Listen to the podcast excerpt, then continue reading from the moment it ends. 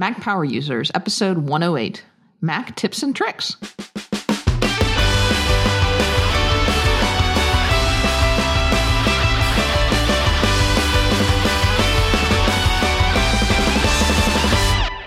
Welcome back to another episode of the Mac Power Users podcast. I'm Katie Floyd along with David Sparks and Brett Terpstra. Welcome, Brett. Hey, thank you. Thanks for joining us. And uh, this is a perfectly timed episode because you guys just came out with a brand new book that is in the uh, iBookstore, uh, 60 Mountain Lion Tips. So, congratulations to you both on that. I've been working my way through it. Thank you very much. Really? Have you learned anything new, Katie? I've learned, a, I've picked up a couple of tips. I've picked up a couple Yeah. of tips. Yeah. It, you know, it's weird about Mac Tips is that it's like a secret club. They there is no place that you know Apple makes it easy to find all these things. It's almost like they go out of their way to make sure that that we don't know them. So I I think I know the genesis of this because I got to see the original 60 tips session live, but for people who may not, tell us how this idea all got started almost a year ago, I think.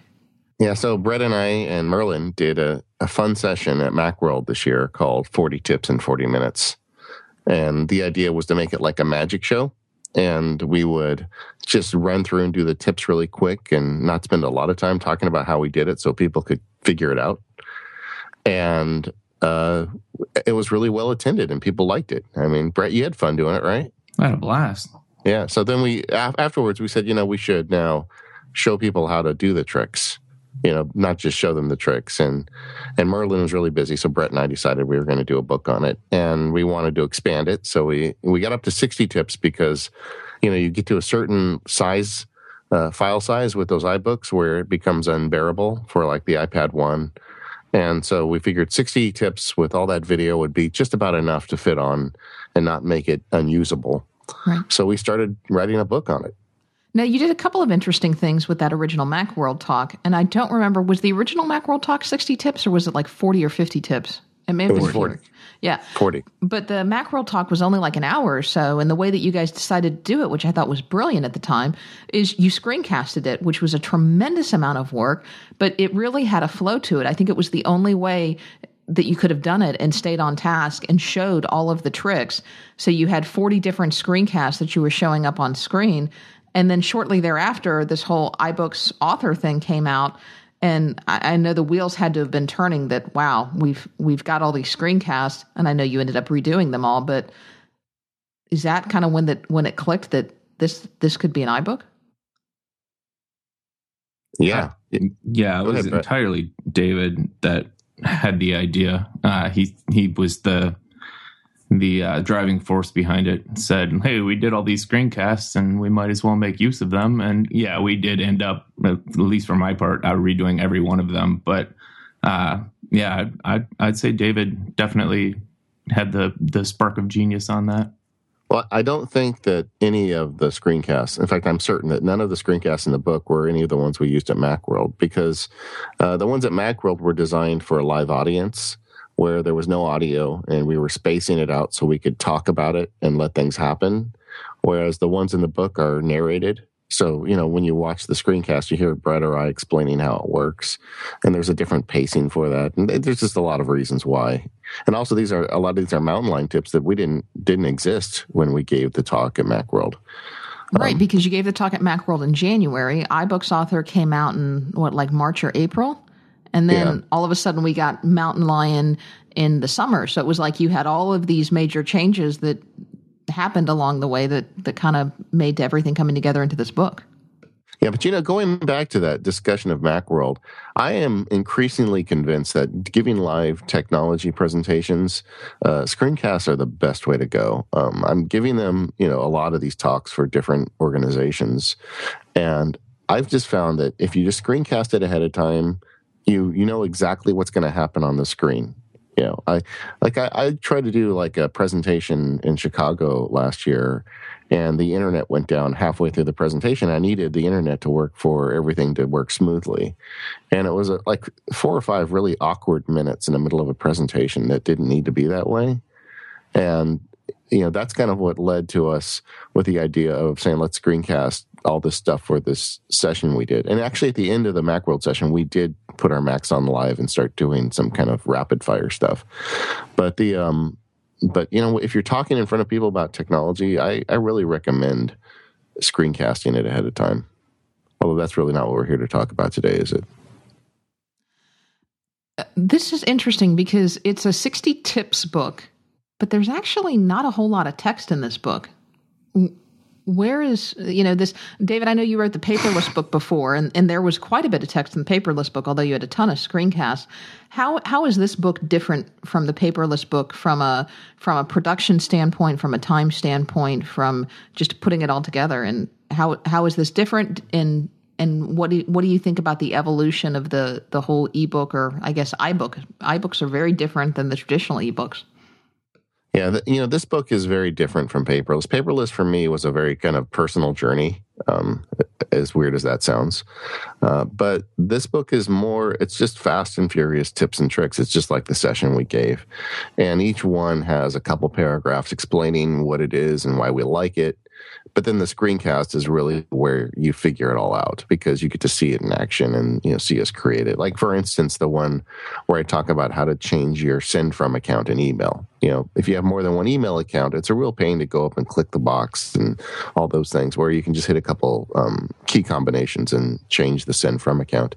But you that takes a lot of work, and to explain that with words and screenshots is really iffy. But to explain it with the screencast, where you can show everybody how to go into keyboard preferences, how to set the keyboard shortcut, how to make it work, blah blah blah, it's going to be a lot easier for the the user to adopt that into their life. So, you know, we knew going in that the real focus of this was going to be the interactive element. And and you know, frankly, Brett was the guy who did the layout. Um, you know, because Brett's really good at that, and and frankly, the layout's better than the paperless layout. I would, however, uh, contest the idea that there's not a lot of text. Uh, no, it's not a great quantity of text, but you can actually go through the whole book and get all of the tips uh, just from the text. No, that's that's very true. That's a good point. And there's some of them where screencast didn't make sense. Like I, one thing that I, I use all the time are keyboard shortcuts to shut down or sleep the screen or whatever. Well, you can't screencast that, you know, because, excuse me, I'm getting over a cold.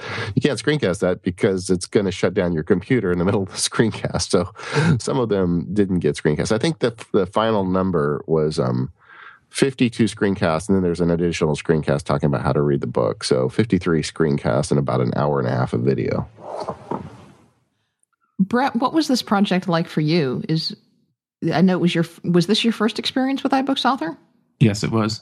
Um, what do you think? Would you do it again? Would you run screaming if David ever suggested it? Or nope, I already have some projects in mind, and I've actually uh, started on a solo. Well, it's not solo, but uh, producing a children's book because I got so excited about the possibilities of iBooks uh, while we were working on it, and I'm uh, I'm I think the potential is extremely uh, uh, well, it's, it's extreme. There's a lot of potential there for interactivity.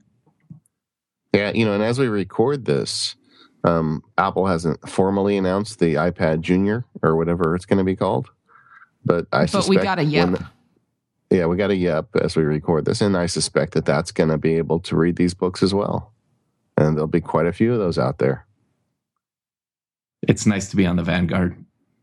I, I, I love it. I mean, uh, it's exhilarating for me. I can't say how much I enjoy being out at the front of this with paperless and now this book and the MacSparky field guides. I um, I'm just I'm enjoying this more than is rational. yeah. How did this process work with you guys living um, really on different coasts? I mean, David and I have have often struggled podcasting on different coasts just because of time zone differences. And you know if i want to podcast on a weekday you know i'm getting ready to go to bed. He's just coming home from work. But you guys are collaborating on a book with with audio with not just audio which is you know big enough files as it is but huge video files going back and forth talking about layout talking about design. How do the logistics of this work? We actually um who kind of kept our videos to ourselves for quite a while, um, just sending back and forth uh, Dropbox the uh, the text and layout of the book. it wasn't until uh, pretty close to publishing that we actually positioned all the videos and put together the 500 megabyte beast that it is. Did you start yeah. with an outline of the book to figure out who was going to do what so you didn't have any duplication of effort or a Google spreadsheet, yes. Yeah, I mean, we just put together a Google spreadsheet and with the, you know, appropriate categories and we just started building it. We started adding, you know, we didn't even know what general topics would be until we started looking at what the tips would be. And we wanted to split it up between some tips that you know people who didn't know much about them can get something from and tips that super nerds can get something from as well. And i think we we succeeded in that. I mean the uh, the final products got a, a, nice range of tips but we you know we played with that for some time. And then once we had the list down to something we were both happy with uh, we both started independently writing for our, our individual tips and recording. And you know so there isn't as much collaboration as you'd think because uh, we've got you know got our uh, we've both got you know our heads down trying to get our individual tips done.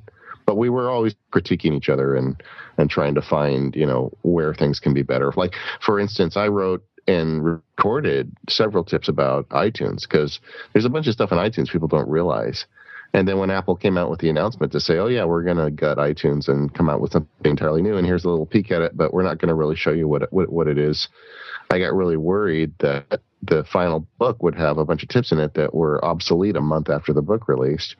So I cut that whole chapter and just took them out, and um, I recorded some some new screencasts about other things that I was interested in. Yeah, and I don't think we've even gotten a beta yet of the new iTunes yet, so you couldn't have even played with that and included stuff from the beta there yet because it's not here. Yeah. And then you would have had the whole other logistics of having to hold the book, waiting on the release of this. Who knows when it's going to release iTunes? Yeah, we aren't going to do that. No. It, you know, it's really fun writing these because I get these emails from people who who learn all these tricks from this stuff and they tell us how they're getting more productive and how they like using it. I, I really just enjoy the whole process. Now you go ahead, Brett. I, I I was really surprised by the number of the people that would, in my mind, fit into the super nerd category that learned a lot of uh, basic, especially the keyboard shortcuts. Uh, the keyboard navigation stuff was a surprise to a lot of people, and it made me realize that there really is a place for all range of tips in this because I don't think anyone knows all the capabilities of their Mac. I certainly don't. No, no, absolutely. And and I learned stuff from Brett as I was doing the book because he'd come up with a tip that I'd never heard of before. And um, I likewise. And you know, it's it's fun that I haven't heard from anybody yet who said, "Oh, I knew all of those tips." You know, and at seven bucks, it's it's twelve cents a tip. So you're going to find something in there you like absolutely. Now, again, as you did before, you also did a PDF version. I think you learned that from the the first field guide, as it came out originally on iBooks first. And I would encourage people, iBooks is far and away the the best way, the intended way, I think, to experience this. But there are still a few people who don't have iPads. You, you can't experience an iBooks author book on a Mac yet. Apple hasn't released an app for that. Hopefully, with this new iPad Junior or iPad Mini that's supposedly coming out in time for the holidays, with hopefully a lower price point, we're going to see iPads get into the hands of more people at a lower price point, so a, a bigger audience for these types of books. But right now, if you stuck with iBooks Author only, you're limited to people who have iPads, which although that's a huge market, it's it is a limited market. So you've also released these. You, have got a, a website and you've released these as as PDFs. How does the PDF version work? Well, you know, it's it's really simple. It's it's a um, folder that's got the PDF in it, and then it's got a subfolder in there with every screencast in an iTunes friendly uh, video format. You know, non DRM. You can just read it any way you want. And and then you've got some kind of back end sales system set up through that 60tips.com website that will yeah, take yeah, care sorry. of it and send I, it to people. Exactly. And, you know, it's not just people who don't have iPads.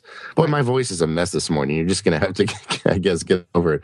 Uh, but it's not just people who don't have iPads. It's people who live in countries that don't have an iBookstore. I mean, right. there's a lot of people who have iPads who live somewhere where they just don't have an iBookstore. There's only there's 32 countries. I say only. I guess that's not really a, good way to say it, but there's 32 countries that has this book for sale in its iBookstore. But there's more than 32 countries in the world, and, and we have listeners that are international.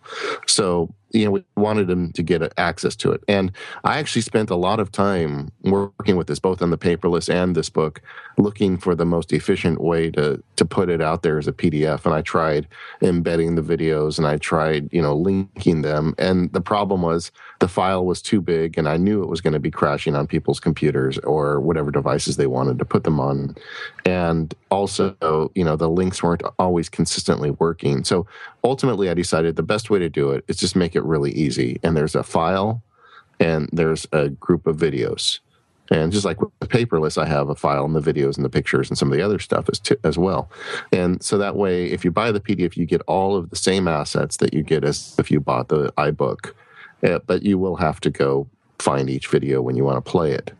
Uh, but you know, by formatting it in the iTunes format, then you could actually just drag them all into iTunes and and load it onto whatever you want to watch them on. Okay. And then your 60 tip site, that's that's done with Squarespace? Mm. No, No. no, that's Brett. Brett is the uh, is the man behind the 60 Tips site. And Oh, well, tell it's us about that, Brett. what do you want to know? It's built from the ground up. It's gorgeous. It's, yeah. it's a static site. Okay. Cool. Well, I mean, you know, Brett. You know, people don't realize 'cause everybody knows him as such a you know super Mac nerd, but Brett does web stuff for like some you know AOL and some of the biggest websites on the internet. So I felt like I had a a lot of help there having Brett on board for that book. Yeah. It's it's Yeah, it's- my secret job, the one I actually get paid for. Yeah, we all have one of those apparently. Hmm.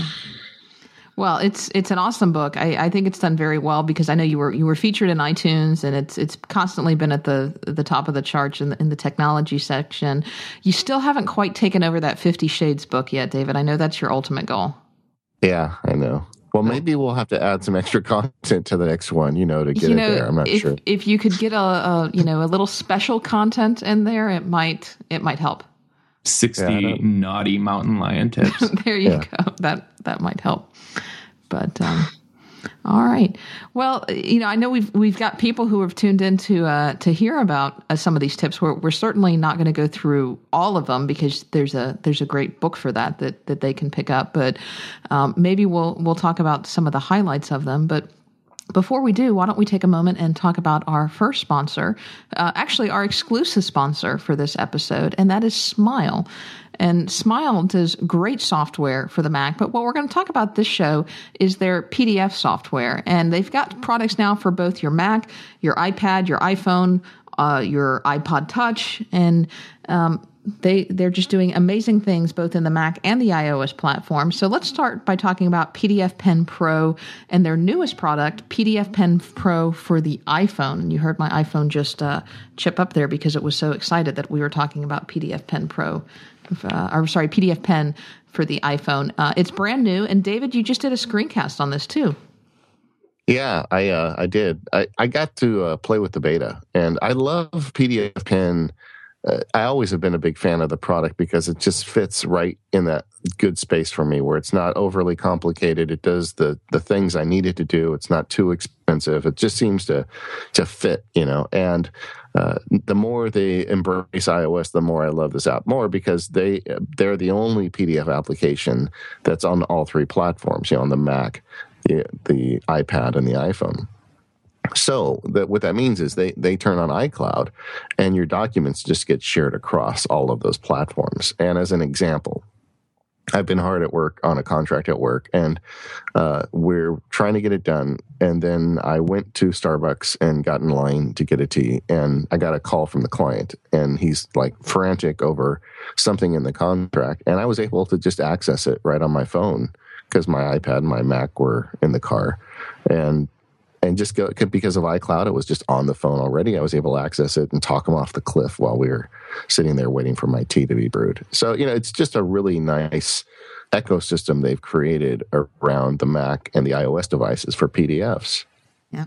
Now, PDF Pen, both on the iPad, uh, iPad and on the iPhone, are pretty full featured. You can do all kinds of things, like you mentioned. You can sync it with iCloud, so all and with Dropbox, which is really the secret sauce. I think that you can get, you know, both of your documents that are in Dropbox, which for me is kind of long term storage for PDFs, and then iCloud, which again is kind of short term storage for for PDFs that I'm working on immediately. But you can do things like if you had found a, a quick error in that contract or something that you needed to make a quick fix on, you could you could edit it with PDF Pen. Uh, you could send the file off to somebody. You could drop in a signature with PDF Pen. You could highlight and you can make annotations, all from either the iPad or the iPhone. And although I carry my iPad around all the time, if I'm just out at Starbucks or if I'm out and about, I always have my iPhone with me in my pocket. And what that means is I always have PDF pen with me no matter where I am. And having PDF pen on the iPhone, especially now, has been huge because somebody emails me something. I can pull it in off of my email into PDF pen for the iPhone or the iPad, depending on whatever I have with me. I can view it, I can highlight it, I can make some comments, and then I can either, you know, if it's something I need to sign, I can drop my signature, I can drop my initials in, I can forward it off to wherever it needs to go, and maybe then I'm done with it. I can just archive that message and never touch it again. Or if I've made edits or annotations on it or highlighted something, if it's maybe something I need to send back to my assistant at the office to make corrections on it, you know, I've I've done it while I'm out of the office. I've sent it back to her, and now she's back at the office working on it.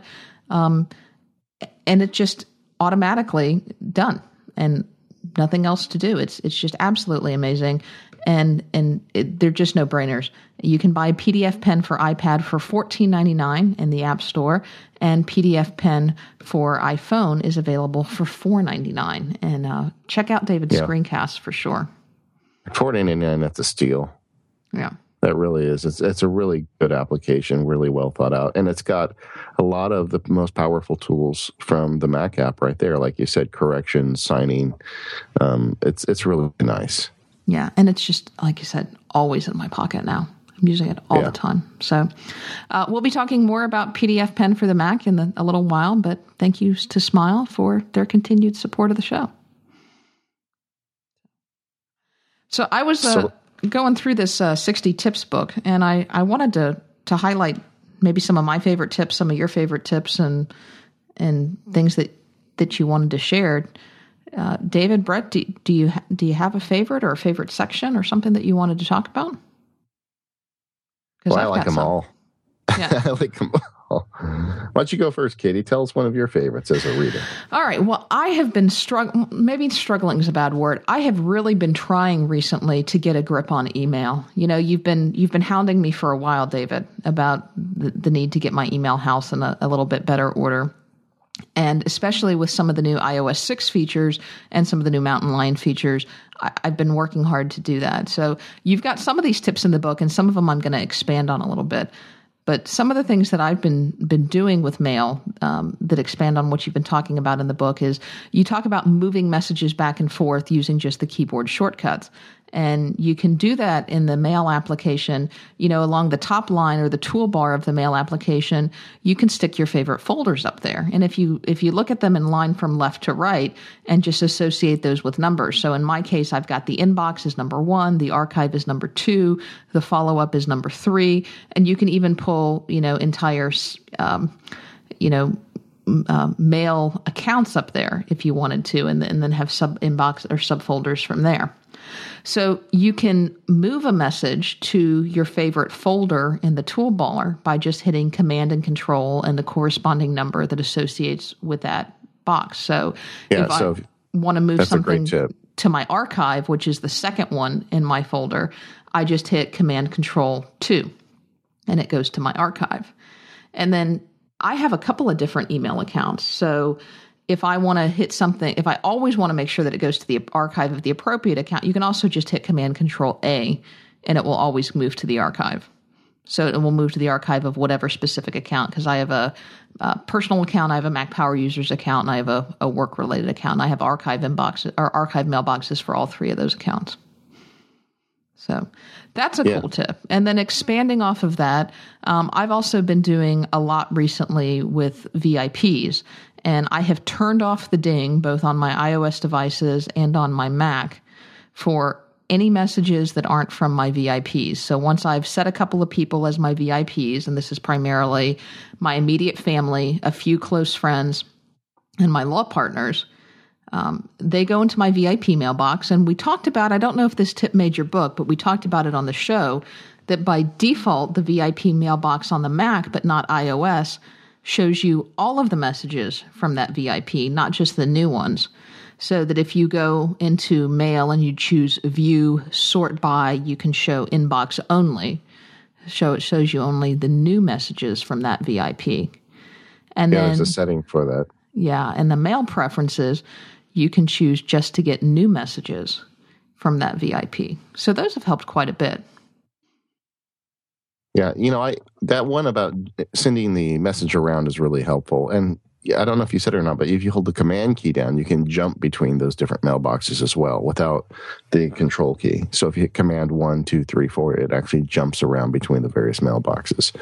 And uh, this, you know, for the longest time, we all had to buy Mail Act-On to use keyboard commands to move mail messages around. And there's a lot more that Mail Act-On does, but that was one of the key features for me.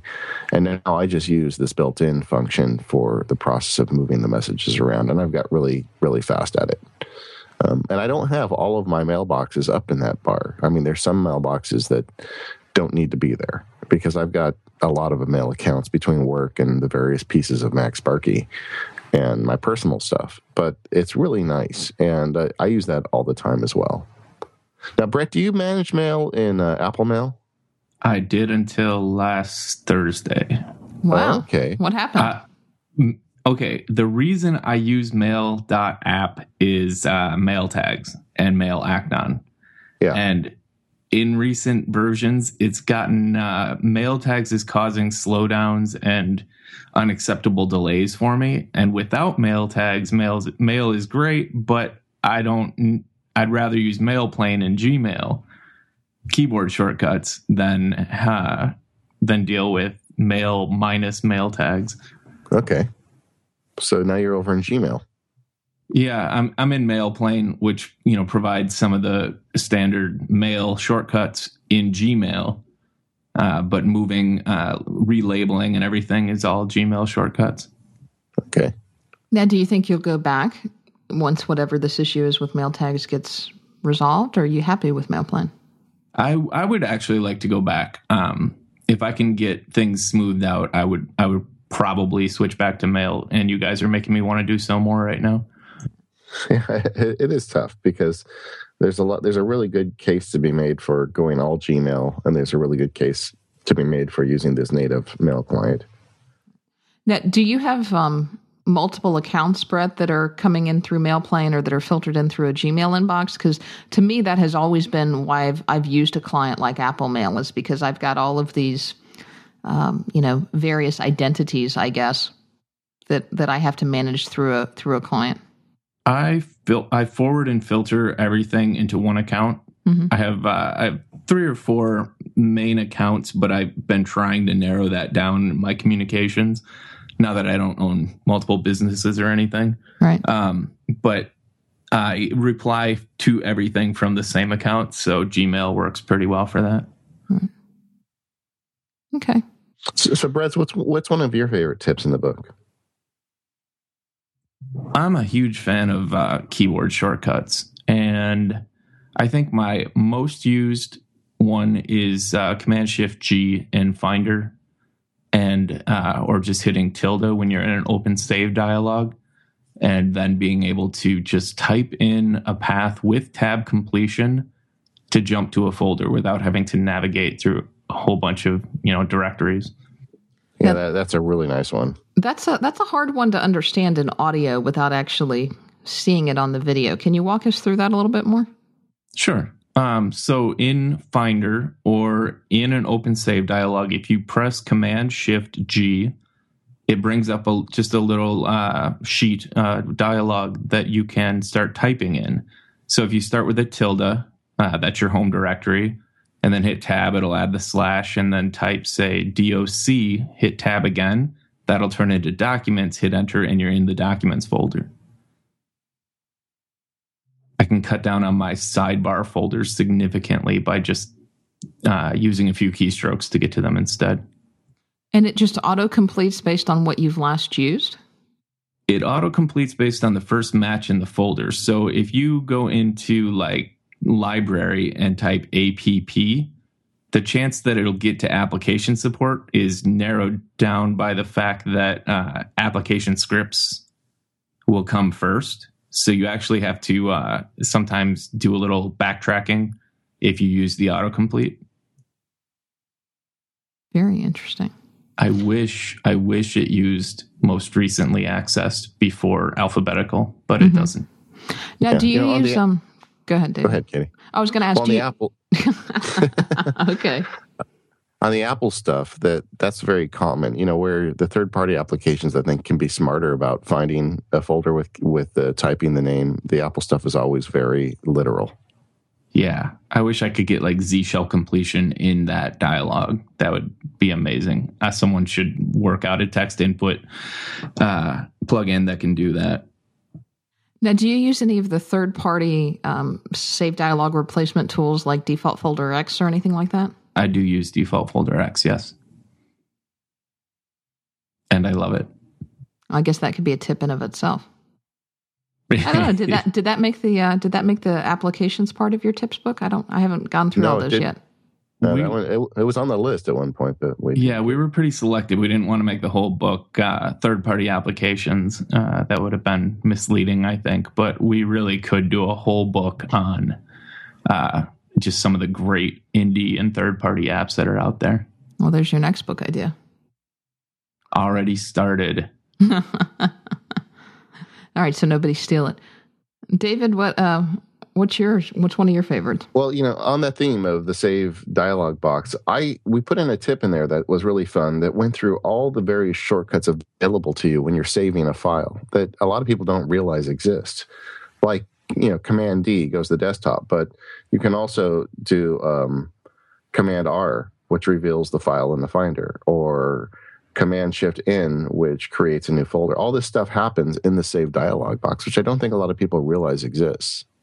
So you can, when you're saving a file, you can actually do quite a bit that you didn't know was available to you.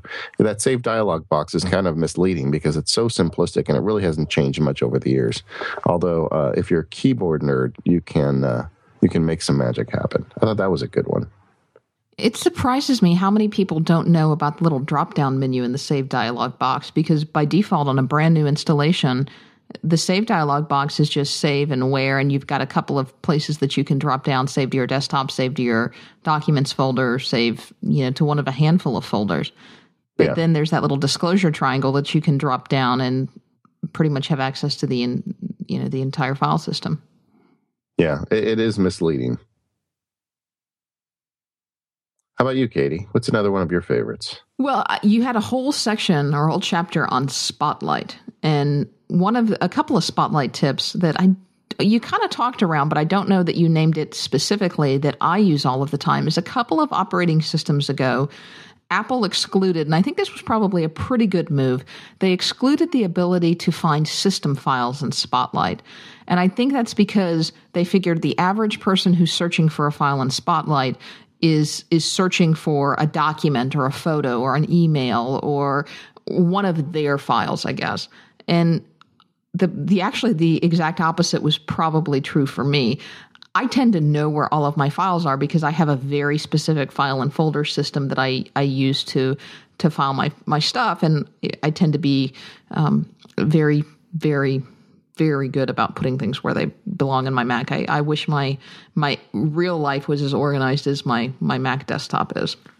But when I want to find something wacky in Spotlight, if I'm actually going to Spotlight to file something, find something, I'm, I'm usually looking for something more obscure, maybe something tucked away in, in one of the system folders or now one of the folders that Apple has hidden from us because, you know, like the library folder is hidden by default. And one of the drop downs in Spotlight, you know, you can you can find all different kinds of files, and you talked about this at length in your book, where you can you can search by kind, where kind is photo, or kind is music, or you can even get very specific, and, and you can search by things even crazy like the flash is on or the flash is off, or the ISO is a certain thing. But what you can also do is you can search by kind is a system file or it's not. And by default, system files are excluded, and you can actually tell Spotlight to only find system files. And I've got that saved as one of my defaults that I can just uh, drag down and grab. And so often when I'm in Spotlight searching, I've got that check to say, yes, find me all of my, my system files, because that's really what I'm looking for. You know, I always think that there's people at Apple that you know there's this this battle raging at Apple where they want to make it easier for people to use. They want to get rid of the extra I'd call it nerd noise that you get from running a computer so normal people can just turn it on and start using it. But at the same time, the people who work there want all these powerful tools and the abilities to do this stuff. And it always seems to me that whenever they they simplify things to our consternation, there's usually some kind of back door uh, to return that functionality, whether it's going in the terminal and typing a command or or using like the search like you just described. There's always a there's always another way. It seems. Thank goodness for nerds at Apple. Then. Yeah, exactly.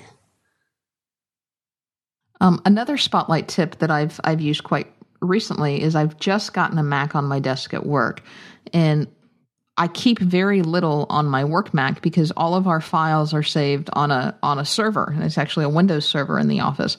So everybody has their own file on this their own folder on this server. And that's where everything is saved. Saved on a, a local network drive so that everybody in the office can have access to everything. And I would imagine that many offices are are set up this way. And Spotlight by default doesn't index network volumes. So whenever I was looking for a specific file or a specific document or a document that had certain language, because maybe I was looking to see, oh, you know, I know another one of the attorneys worked on a case like this. I think they've got this type of form. I, I want to see what type of language they used. Can I pull some of the language that, that they used? Or, you know, why do I need to recreate the wheel when I'm pretty sure somebody else in the office already has this type of document created? So, what I did is I wanted to enable Spotlight search on our network volume previously what we had used in the office was um, what was it called? Google desktop i think had a product. Oh yeah. I'm familiar with that product. Yeah and it's it's no longer being made or serviced and i think you can perhaps download it um, if you can find a link to it, you can use it. But but Google is no longer hosting it. I think there are a couple other people who are hosting links that you can download to it. But it, it worked for us, and of course I I can't download it anymore for my Mac, nor do I know that I would really want to. So when I was searching for things in Spotlight, Spotlight would just return results on my computer.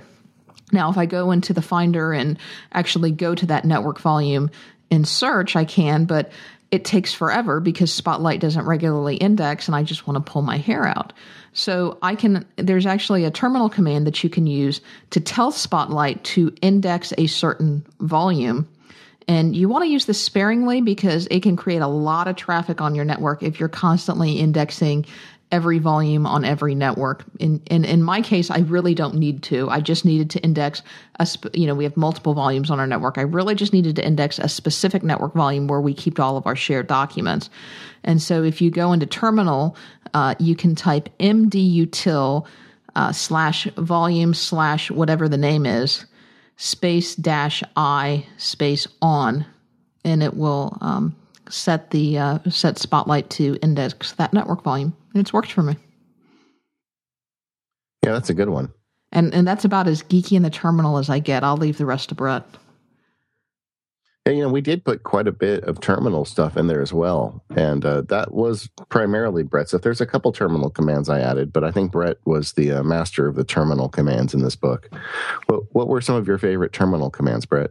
Well, we did try to keep them relatively simple. Nothing, uh, nothing that required multiple steps. But some of the defaults commands uh, are really, really handy. Um, I think my favorite one right now is the one that speeds up the dock, uh, the show hide on the dock, which you can do with. Um, it's called auto hide delay. And not only if, if, you hide your dock, it means that when your mouse hits the bottom of the screen, the dock slides up instantly without any delay. Um, but the best part about it is in full screen apps where normally you would have to hit the bottom of the screen and then do a second drag to show the dock. Yeah. It removes that second drag. Yeah, you just hit the bottom of the screen and you have a dock. Um, do you want me to actually read the command or should we refer to the book?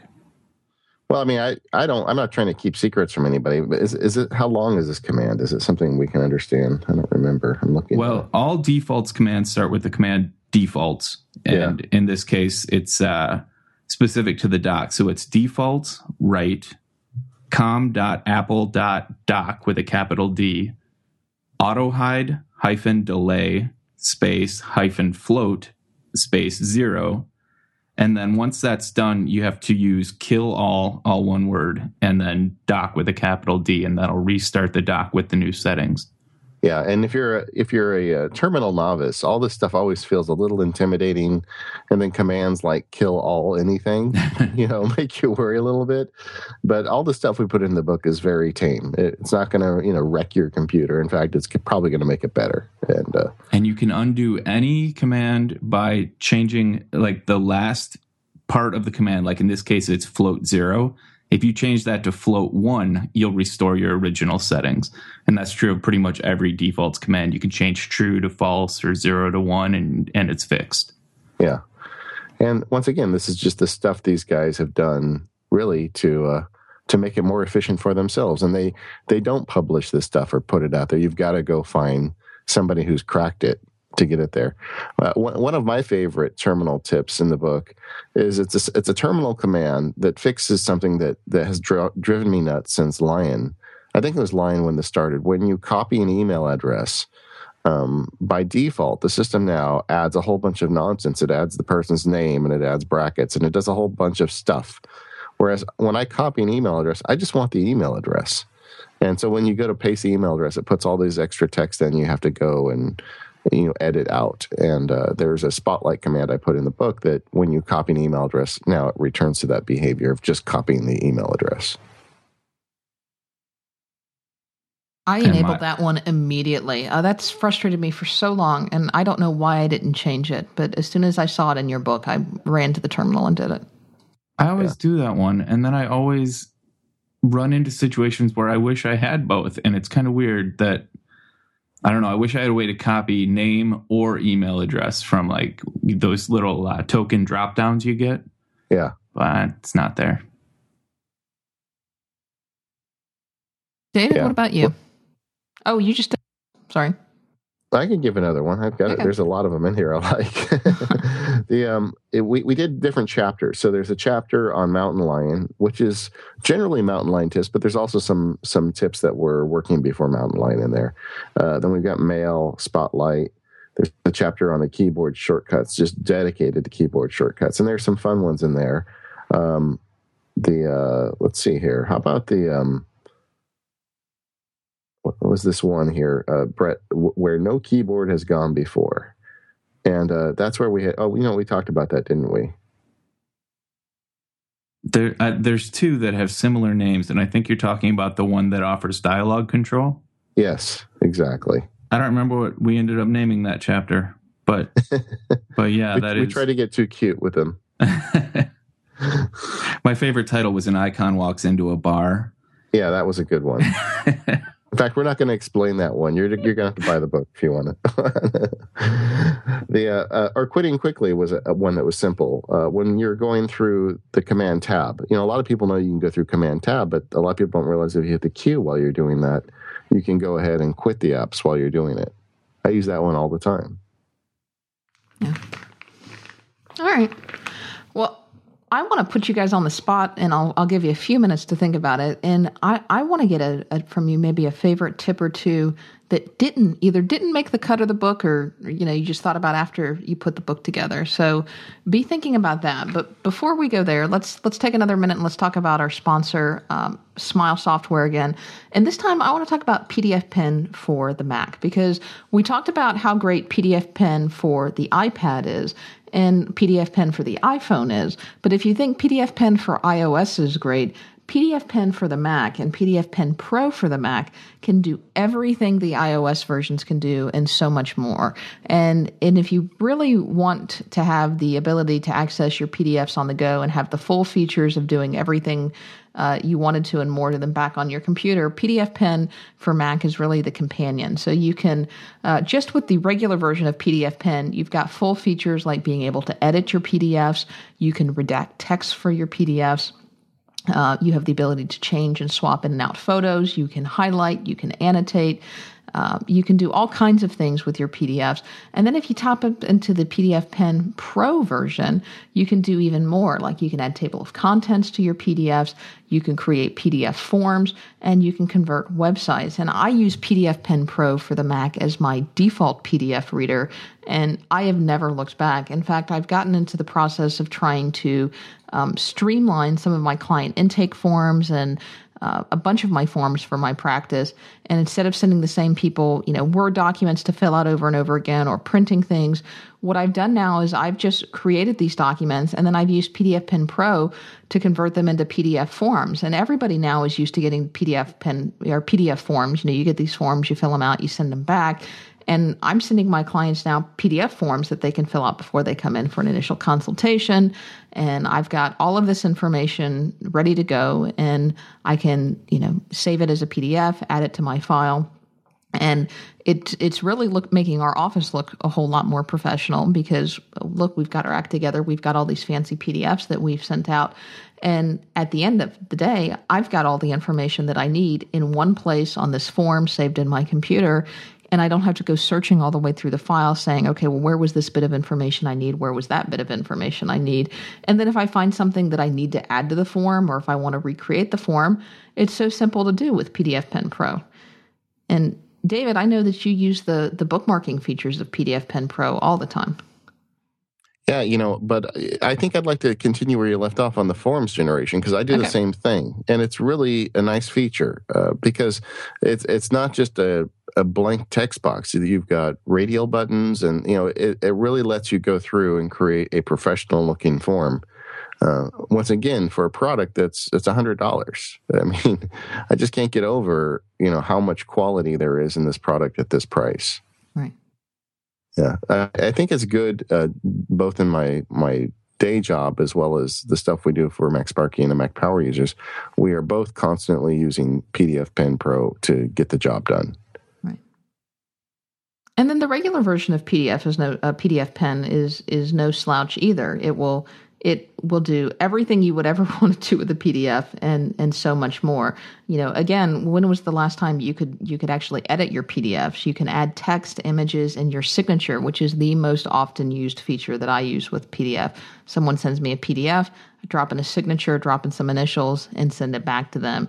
You can change text, you can move and resize images, and OCR. We talked about how important that is for adopting a paperless lifestyle because you want to be able to use Spotlight to search inside the text of these PDFs. If you scan something in with your scanner, it's it's really just an image file until you open up PDF Pen and have it do the OCR on it. And and now you've got so much more that you can actually use Spotlight to search inside the contents of that PDF and once you've got the OCR text of that, you can you can go so much further. And, and you know, as you've talked about in the past, David, you can trigger actions with Hazel, and you can automatically move those PDFs and everything. You know, a whole different world of possibilities opens up um, once that static PDF image has turned into um, computer readable text by going through and OCRing the document. Yeah, and it does a really good job of the OCR. I mean, my I think I've said in the past in the show when when I capture a document, I OCR it right with the Fujitsu software because I use the ScanSnap. But when someone sends me a document or I find an old document that doesn't have OCR in it, I just open it up in PDF Pen and it does it. It's got a very pleasant sounding little bell, almost mm-hmm. sounds like a meditation bell when it's done, so it makes you happy. And you've got everything you need with this version, which is just the basic PDF Pen. What you get from the additional version is the ability to add add the bookmarks that allow you quickly index and see the documents, which is really helpful if you're going to be looking at them on an iPad. And you've got this ability to create forms, but just for the general PDF management type stuff, reviewing, editing, annotating, you're going to be just fine with PDF Pen. Right. And once again, I mean, these guys have made this excellent application, a fraction of the cost of you know the Adobe product available on the Mac, and it just does it. I, I don't think that there's any question when I hook somebody up with a new Mac, I have them buy one of these two applications, depending on how far down the rabbit hole they intend to go. Right.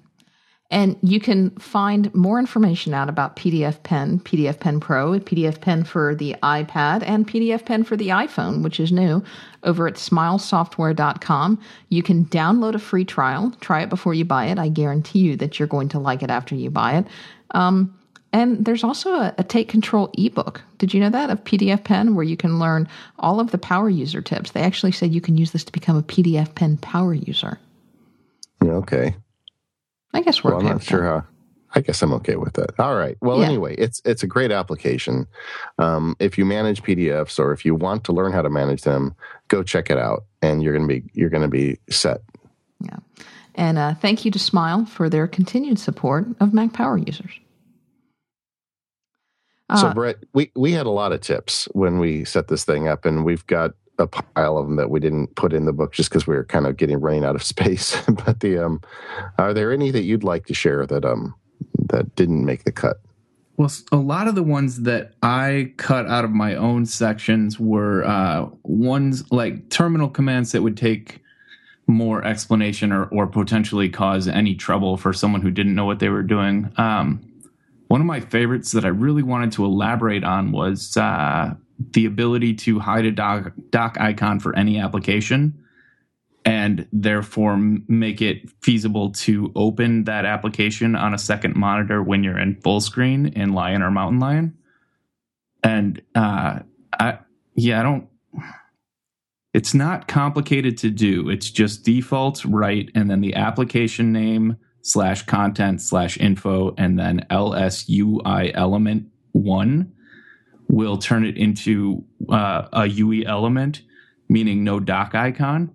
But then you run into the whole thing where you lose your menu bar and you have to find replacement ways to access menu bar features unless you know all the keyboard shortcuts. And it gets gets a little more complex, but the the ability to do that until Mountain Lion gives us the ability to run two apps full screen on a two monitor setup, uh, it's it's one of my favorite tricks. Yeah, and I don't understand why that is so difficult. I mean, I, I get that it's a decision they have to make, you know, as to whether they're going to allow people to do two full screen apps or, you know, that's either decision they make is going to have um, unintended consequences for the user, you know, because then when you when you scroll between different desktops, are you scrolling one at a time or two at a time? And I understand there's an issue there, but it seems to me like this is one where there should be at the at the minimum a terminal command or something to allow us to turn on a different behavior. Or the ability for a third party application to fix it, which I haven't I don't think there's a way at this point. Yeah, yeah. I'd like to see that get fixed. I hopefully that you know now that they're on this yearly cycle, hopefully that one gets some attention this year. Um, I'll, I'll tell you one thing I wanted to put in the book, but uh, ultimately I didn't because uh, it just didn't fit into a tip, and I, it, it would have been very complicated. But I wanted to go in depth about the new dictation application inside Mountain Lion and and some of the best tools and tricks to to do that. But that would have ended up being like a you know half hour screencast, and we just didn't have the space for it. Um, but you know, if we if we do one next year, maybe I'll try and figure out a way to to break that down into some some good tips. It's kind of like Hazel tips. Where do you stop? Exactly. Really, it, we and, and on some of those, we we showed off some of our favorite, you know, little tips in there, but it really is just an opening the door to to many things that you can do with these applications. One of my favorite tips that I'm I'm working on, and I'll go back to mail for this. I'm working on an exclusive article for Don McAllister's new Screencast Online monthly magazine. So I, I won't give up all the secrets here. You'll you'll have to subscribe to his monthly magazine. It should be out in November's issue. Um, is I am really getting aggressive with my use of email filters, and I don't think you guys talked a lot about using email filters um, in the book. And and I like the idea. The VIP mailbox helps, but I like the idea of creating my own kind of priority mailbox. But I guess what I'm doing in in reverse is creating my creating a low priority mailbox by use of these email filters.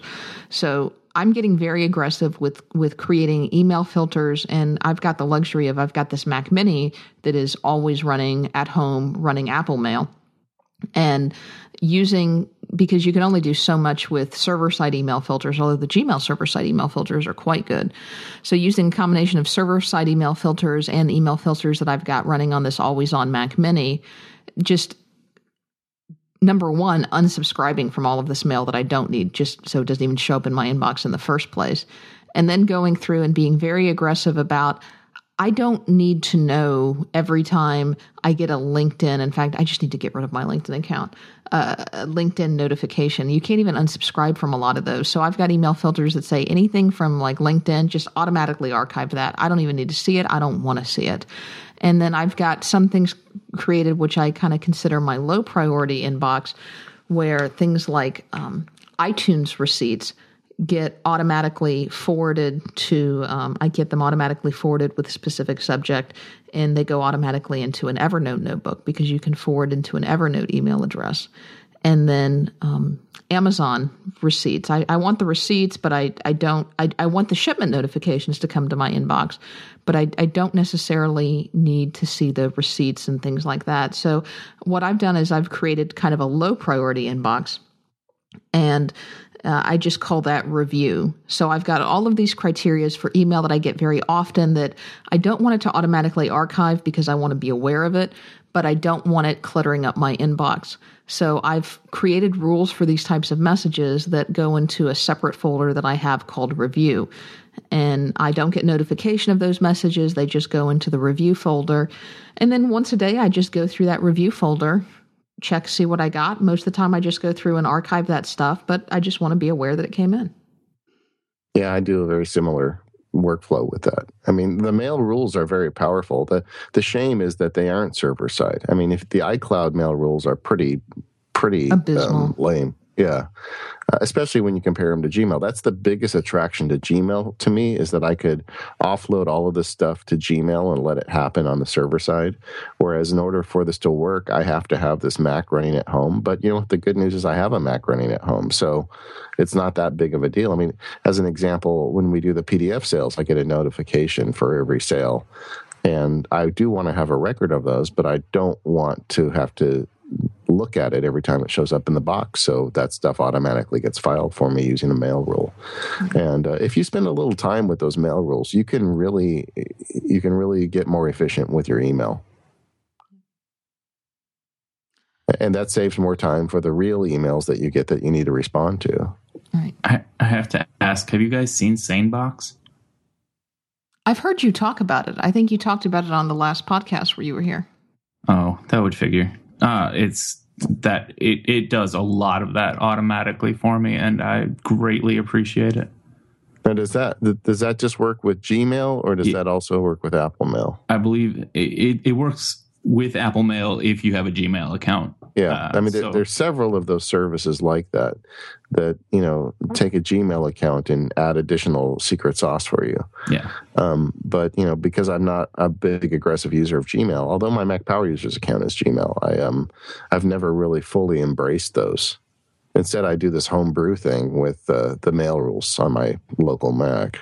Yeah, I, I have a lot of fun with mail rules and smart mailboxes, but SaneBox takes away all the need to uh, to filter out like news lists and bulk mail and uh, non-essential. It's it's it's pretty handy in combination with all the rules and and smart mailboxes that I use locally.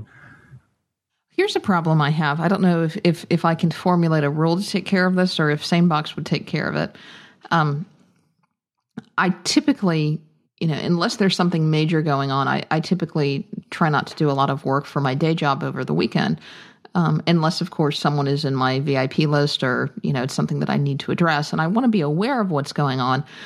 But, uh, you know, I have this, this person who, for whatever reason, tends to go on these email tirades at about 1 a.m. on the weekends and will flood my email box with message after message after message after message that really isn't important, that there's no reason it can't wait until Monday. And so I'm not going to respond over the weekend. But yet I'm sitting here all day, Saturday and Sunday, with these messages sitting in my inbox. And it's just driving me crazy because, as you know, I like to have that clean inbox. And I'm just afraid that, you know, if I move it into a follow up folder, I'll forget to follow up on it on Monday. I mean, obviously that's where something like OmniFocus comes in, and you you schedule it to follow up. But Or Any better MailTags suggestions? with tickler mail. yeah, That's that's what I miss. Uh, there's so much I want to say right now. I know of something coming soon that will help you with that problem, but I'm not allowed to say anything. So I'm just going to be quiet. okay. Maybe, See, and- maybe I'll and maybe I'll force it out of you after the show. Not I, I don't I don't want to pimp too much, but with SaneBox you can forward a message with a, a date. You can say like in an hour or on Monday Right? uh, in the address of the email when you forward it, and it'll just come back to you on Monday. That's nice. That is Yeah. a good feature. That would be a good feature. All right. Well, I'm going to have to look at SaneBox now, Brett. Yeah, if you want an affiliate link, just let me know. No, absolutely. In fact, send it to me. We'll put it in the show notes. Okay. So anybody listening can try it out as well. All right. Um, well, you know what? That's that's pretty good. We've talked about several tips, and uh, hopefully, everybody who's interested in learning more will go check out the book. It's a lot of fun. I'm really proud of it, and I think Brett is too. And uh, you can get it both in the iBook store and as a PDF version. So go check it out and let us know what you think. Yeah, and and the website again is 60tips.com. Yeah. All right. Good deal. The uh, not Squarespace website, the custom Brett Terpstra lovingly handcrafted website. Yes, Yeah. it is, and I it need is to update it. lovingly crafted. We got uh, we got info from Apple uh, suggesting that we use more uh, approved logos and whatnot. So I, I still need to update that. Yeah, well, get on it, man. I'm, I'm on it. It's they, it's they the call it they call it um iBookstore. They don't want you to say iBooks anymore. Right. So that's uh, I'm not sure they ever wanted us to say that. So There's some errant language on there. Not bad language, just errant. yeah. Well, you better respond to them because you never know when when they might say, "Well, you didn't fix this in a timely manner, so therefore we're gonna yeah. I'm on it. we're gonna The, um, come down with the hand of Tim Cook and spite the yeah." I'll tell you what though, you know, Apple has this reputation, but they've been always really good with me as a, as a publisher. You know, both paperless and with the 60 Tips book, they've been very helpful. When I had questions, I got good answers, and um, the reputation has not matched the conduct in my experience. That's anyway, hey, let's let's talk. You know, since we've got a little time here, let's talk a little bit about feedback because we've got a ton of it uh, that we've been kind of piling up, and I thought we'd just take a minute and catch up with a little bit, even though this is kind of a workflow show. That's fine. uh, so a couple things. Uh, I got some email. And this is an email I've received from a lot of people uh, regarding paperless document storage, and they say, "Well, I understand your Hazel rule and how it goes to the action box and it goes to Dropbox or wherever." In the book, I talked about you know saving the stuff to a place where you could process it later, and they said, "Well, what about secure stuff?" And what I do with secure stuff is I have a, a folder on my local Mac that is not Dropbox synced, and I just you know Hazel directs it there. And frankly, it's not a whole lot of documents that go there because I don't have that much stuff that's that important. But when I do, it goes to a local drive. Yeah, we also had somebody write us along those those same guidelines to say, "Hey, what do you do when all of your paperless stuff fills up your hard drive?" And I wrote back and said, "I really haven't had that issue, and I've even got a a smaller hard drive. I've only got a 256 solid state drive in this MacBook Air." These paperless files aren't that big. I mean, my entire paperless directory is only a couple of gigs, and I understand that it will grow over time as these things grow, but so will hard drive space. So I just haven't found that to be an issue. Have you, David? No, I haven't. Yeah. Uh, and even adding OCR makes the file bigger, but it's just not an issue. Right. Yeah. Brian and a couple other people wrote in, a, you know, I was lamenting about the podcast app and how much I disliked it, and it was just doing all kinds of wacky things. And a couple of people wrote in, and I, I actually put a post on this over on my website about how you can get podcasts back into the music app. And there are a couple of sometimes wacky things you have to do about um, force quitting and starting and restarting. But in a nutshell, what you do is you really just uninstall the podcast app, and in some cases, delete it from iTunes altogether. But if you uninstall the podcast app, uh, your podcast will go back into the music app. Now, I have found that my podcast related playlist haven't in all cases been fully restored, but I've at least got my podcast back in the music app and that's good. It's um it's really a shame though because the the podcast app is just so bad. Yeah. And I know everybody's going to say, why don't you use Downcast? Why don't you use Instacast? I know that they are so much better. And, and I've talked about my problem is I need something that still syncs with iTunes because I use a shuffle at the gym and, and I like using my shuffle at the gym. Yeah, see, if I were you, I would just pick a couple know, podcasts know. for the gym. Or a book. Everybody writes in with a solution. Why don't you get an iPod Touch for the gym? Why don't you pick different podcasts for the gym? Why don't you? Da, da, da, da. Okay, I got it. I know. I know there are options. Wow, you know, you sound a little um, angry there, Katie. I, I know. I know there are options. a little bit of aggression in that voice. but I want to do it this way. Okay, I get it. All right. Sorry. it. Moving on. Next question. Uh, you know, I, I was lamenting the Maps app, and it's funny because I, I haven't had that much trouble with the Maps app. I know the the the current whipping boy of Apple, but uh, the one thing that I really didn't like about it was at night it was killing my night vision because it was so bright, and I wanted to you know see the road as well as see where I was going. And uh, Mike wrote in with an ingenious solution. So he went into the settings, general accessibility uh, settings of the iPhone, and he added the triple click button to invert colors. It's an accessibility option.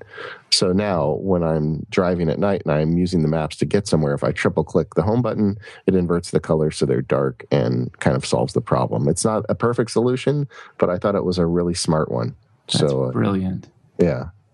I have to do that.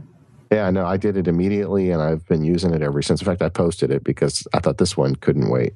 You know, there are a lot of cool tricks that that people can use with accessibility and kudos on Apple for building in all of these accessibility features for the hearing impaired, for the sighted impaired, uh, or sorry, for the visually impaired. But uh, a lot of these features can can be used by every everyone else too. Yeah. Yeah. Um, our last show, we did Finder alternatives, and we talked about Total Finder at some length. And one of the things I forgot to talk about, it was actually on my notes, and for some reason I just blew it. It was uh, Total Finder has the visor mode. Uh, and uh, I don't know, have you ever used this, Brett? You, are you a Total Finder user? I am a um, daily Total Finder user. I the old visor mode was uh, it uh, buggy for me, but they recently, in a recent update, kind of rewrote the way that it works, and yeah, now it's pretty cool. Yeah. Okay. So total, it, it's a it's a, a way it really just pulls down, and it reminds me of like when you used to play uh, games, and you you'd pull down the um, terminal to type in the cheat codes, right, on the PC. Yep. You know, but so it, it's really great. So visor mode is also there in Total Finder if you haven't seen that already. And if you combine it with the iTerm 2 visor mode so that your finder comes up from the bottom and your terminal comes down from the top, it's Yeah. awesome. Yeah. Now that that is how I imagine Brett Terpstra runs his computer all day, just like that. Actually is. Yeah. See, I knew that. You know, We- after we, did our, our our Finder alternative show, we had a lot of people write in about forklift, and this was an application I had on my computer that I didn't even consider. And I know you've talked about it on MacSparky too, right?